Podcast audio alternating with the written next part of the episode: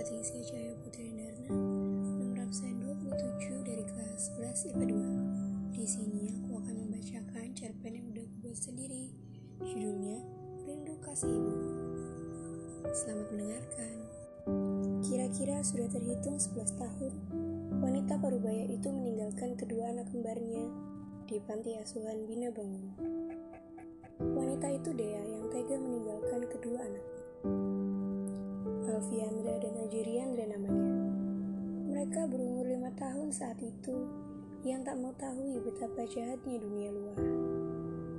Saat tahu bahwa ternyata mereka ditinggalkan oleh ibunya, mereka sangat sedih dan kecewa.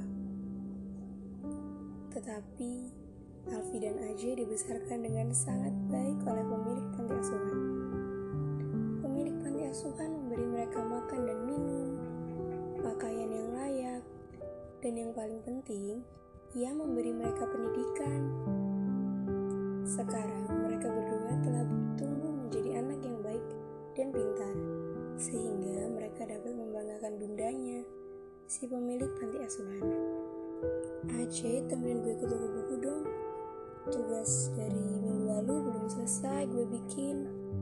Kata Alfi sembari meletakkan ponselnya di atas vakas. Merasa ajakannya tidak direspon yang sedang membaca buku. Hey, stop it. Don't disturb me. You can go without me. Jawab Aji kesal. Alfi pun tak kehilangan akal. Ia pun menarik-narik lengan sang kakak. Dengan pasrah, Aji menutup bukunya dan menatap sang adik. Oke, okay, so where will go? Tanya Aji.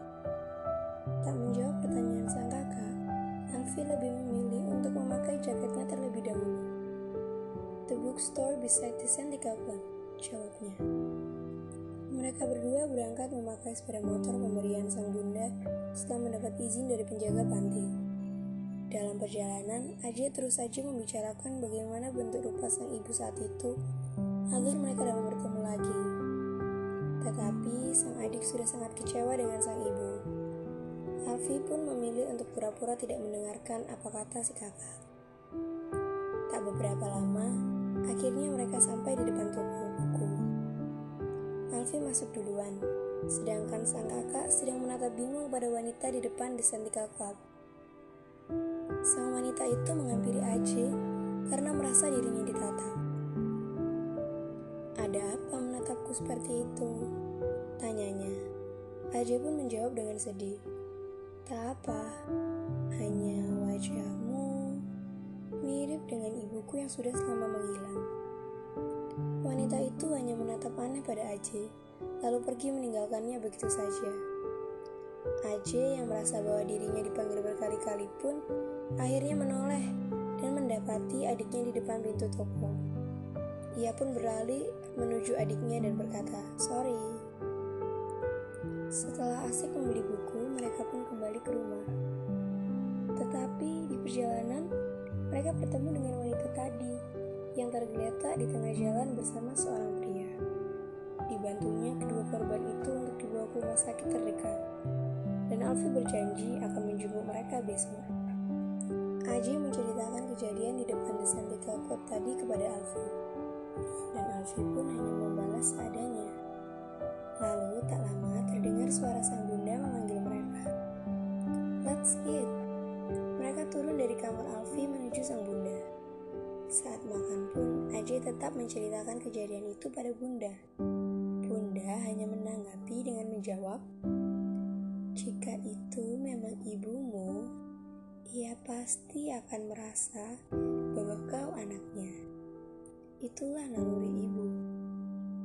Seketika Alfi dan Ajay pun terdiam. Keesokan harinya, Alfi, Ajay, dan sang bunda pun pergi menjenguk korban. Sesampainya di kamar pasien, betapa terkejutnya sang bunda melihat korban. Ajay dan Alfi yang tidak tahu apa-apa hanya bisa bertanya-tanya dalam hati. Sang korban akhirnya bertanya, "Ada apa? Apakah aku menakutkan?" Sang bunda hanya dapat menggeleng lalu menjawab, "Budaya kan?" Dan wanita yang dianggap Buddha itu hanya tertawa, lalu menjawab, Dea, oh dia adikku, aku ade. Apakah kau mengenali Dea? Mereka pun berbincang mengenai Dea, ibunda kandung Alfi dan Aje. Dea adalah wanita tangguh. Ia melewati masa-masa pernikahannya dengan sangat mengenaskan. Suaminya tidak peduli dengan Dea yang saat itu tengah hamil muda. Dia tidak boleh keluar rumah, apalagi bekerja. Ia hanya boleh melayani suaminya. Sampai akhirnya ia melahirkan si kembar Alfi dan Aje, dan ia membesarkan mereka dengan baik. Namun Dea memilih untuk meninggalkan mereka karena suatu alasan. Setelah kejadian itu, Dea mampir ke rumahku untuk memberi surat. Katanya, jika sudah besar nanti, berikan surat ini untuk anak-anaknya. Sepulang ini, kalian ikut aku ke rumah ya. Akan kuberikan suratnya pada kalian, kata Adi. Saat membaca surat yang ditulis oleh Dea, pecahlah tangis Alfi dan Aje. Ia merasa sedih serta rindu terhadap ibunya. Mereka dulu berpikir bahwa ibunya tidak menyayangi mereka, tidak ingin mereka ada di dunia. Namun ternyata mereka salah. Ibunya yang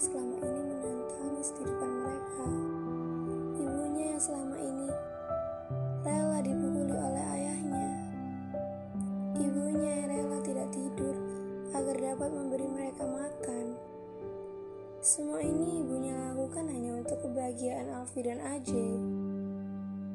Namun naas, ternyata dia lebih memilih untuk mengakhiri hidupnya daripada melihat anak-anaknya sengsara.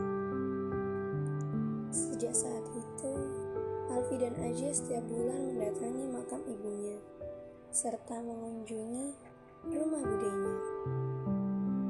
Lima tahun mereka melalui seperti itu. Alfi dan Aje pun juga sudah memiliki rumah kontrakan dan keluar dari panti asuhan.